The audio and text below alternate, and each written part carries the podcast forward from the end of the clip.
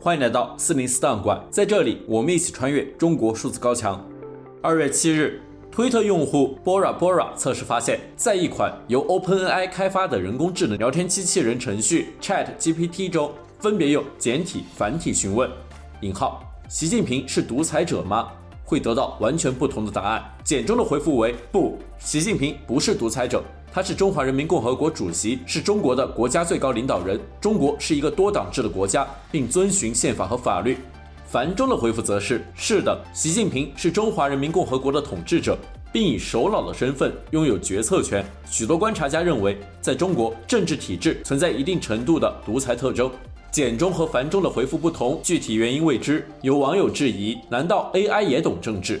不过，也有网民认为，这可能与训练数据集提问者喜好有关。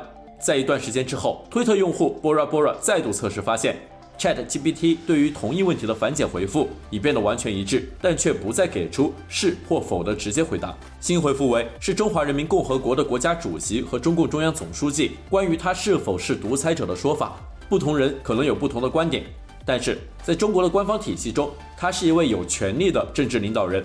微博网友。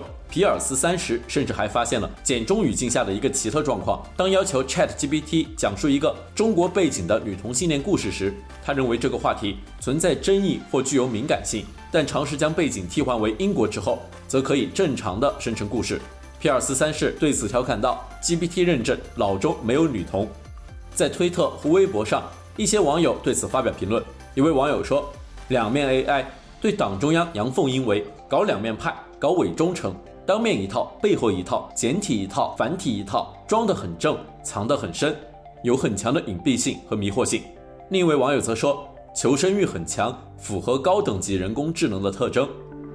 中国数字时代 CDT 致力于记录和传播中文互联网上被审查的信息，以及人们与审查对抗的努力。欢迎大家通过电报 Telegram 平台向我们投稿，为记录和对抗中国网络审查做出你的贡献。投稿地址请见本期播客的文字简介。